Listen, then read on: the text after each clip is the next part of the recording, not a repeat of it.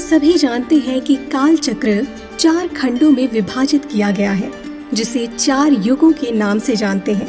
पहला युग है सतयुग, जिसमें पाप की मात्रा शून्य प्रतिशत होती है और पुण्य की मात्रा सौ प्रतिशत होती है। त्रेता युग में पाप की मात्रा 25 प्रतिशत और पुण्य की मात्रा 75 प्रतिशत होती है। इसी प्रकार प्रत्येक युग में पाप बढ़ता जाता है और पुण्य का कार्य घटता जाता है। जैसे द्वापर युग में पाप और पुण्य की मात्रा बराबर, यानी 50-50 प्रतिशत होती है। और अंत में कलयुग में पाप की मात्रा 75 प्रतिशत और पुण्य की मात्रा 25 प्रतिशत ही रह जाती है। इसके बाद पुनः सतयुग आता है और चारों युगों का प्रारंभ होता है। हम सभी जानते हैं कि सभी युग में भगवान विष्णु का अवतार होता है और वो सभी पापियों का अंत करके एक नए युग की नींव रखते हैं। इसी तरह कलयुग के अंत में भी कल के अवतार होने का वर्णन मिलता है, जो कलयुग का अंत करके सतयुग की स्थापना करेंगे। ये तो हम जान गए कि कलयुग का अंत कैसे होगा। लेकिन बहुत से लोगों के मन में ये प्रश्न भी आता है कि कलयुग की शुरुआत कैसे हुई। तो चलिए जानते हैं कि कलयुग की शुरुआत आखिर कैसे हुई। नमस्कार, आप देख रहे हैं ज्ञानो हॉलिक महाभारत का युद्ध समाप्त होने के बाद कई वर्षों तक पांडवों ने शासन किया।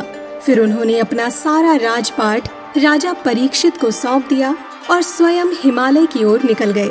उन दिनों स्वयं धर्म, बैल का रूप लेकर गाय के रूप में बैठी पृथ्वी देवी से सरस्वती नदी के किनारे मिले। गाय रूपी पृथ्वी की आँखों से आँसू बह रहे थे। पृथ्वी को दुखी देख धर्म ने उनसे उनके दुख का कारण पूछा। धर्म ने कहा कि, देवी, तुम क्यों दुखी हो? कहीं तुम ये देख कर तो नहीं रो रही कि मेरा बस एक पैर है? या तुम इस बात से दुखी हो कि अब तुम्हारे ऊपर बुरी ताकतों का शासन होगा?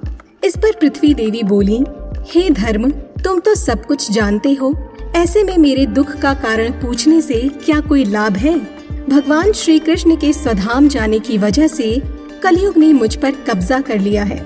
जब तक भगवान कृष्ण के चरण मुझ पर पड़ते थे तो मैं स्वयं को सौभाग्यशाली मानती थी। परंतु अब ऐसा नहीं है। अब मेरा सौभाग्य समाप्त हो गया है। इसलिए मैं दुखी हूँ। धर्म और पृथ्वी आपस में बात कर ही रहे थे कि इतने में असुर रूपी कलयुग वहाँ आ पहुँचा और बैल और गाय रूपी धर्म और पृथ्वी को मारने लगा। राजा परीक्षित वहाँ से गुजर रहे थे। जब उन्होंने ये दृश्य अपनी आँखों से देखा तो कलयुग पर बहुत क्रोधित हुए। अपने धनुष पर बाण रखते हुए राजा परीक्षित ने कलयुग से कहा, दुष्ट पापी, तू कौन है? इस निरीह गाय तथा बैल को क्यों सता रहा है? तू महान अपराधी है, तेरा अपराध क्षमा योग्य नहीं, तेरा वध निश्चित है। राजा परीक्षित ने बैल के रूप में, धर्म और गाय के रूप में पृथ्वी को पहचान लिया। परीक्षित राजा ने उनसे कहा, हे वृषभ रूपी धर्म, आप अपने ऊपर अत्याचार करने वाले का नाम भी नहीं बता रहे हैं। हे धर्म, सतयुग में आपके तप, पवित्रता, दया और सत्य चार चरण थे। त्रेता में तीन चरण रह गए, द्वापर में दो ही रह गए, और अब इस दुष्ट कलयुग के कारण आपका एक ही चरण रह गया है। और पृथ्वी देवी भी इसी बात से दुखी हैं। इतना कहकर राजा परीक्षित ने अपनी तलवार निकाली और कलयुग को मारने के लिए आगे बढ़े। राजा परीक्षित का क्रोध देखकर कलयुग थरथराने लगा। कलयुग भयभीत होकर राजा परीक्षित के चरणों में गिर गया और क्षमा याचना करने लगा। राजा परीक्षित ने शरण में आए हुए कलयुग को मारना उचित न समझा और उससे कहा, कलयुग, तू मेरे शरण में आ गया है, इसलिए मैं तुझे जीवन दान दे रहा हूँ। किंतु अधर्म, पाप, झूठ, चोरी, कपट, दरिद्रता आदि अनेक उपद्रवों का मूल कारण केवल तू ही है। तू मेरे राज्य से अभी निकल जा और फिर कभी लौटकर मत आना। परीक्षित की बात को सुनकर कलयुग ने कहा कि पूरी पृथ्वी पर आपका निवास है। पृथ्वी पर ऐसा कोई भी स्थान नहीं है जहाँ आपका राज्य ना हो। ऐसे में मुझे रहने के लिए स्थान प्रदान करें। कलयुग के ये कहने पर राजा परीक्षित ने सोच विचार कर कहा, झूठ, द्यूत, मद्यपान पर स्त्री गमन और हिंसा, इन स्थानों में असत्य, मद, काम और क्रोध का निवास होता है तो इन चार स्थानों पर रह सकता है इस पर कलयुग बोला, हे राजन, ये चार स्थान मेरे रहने के लिए अपर्याप्त हैं।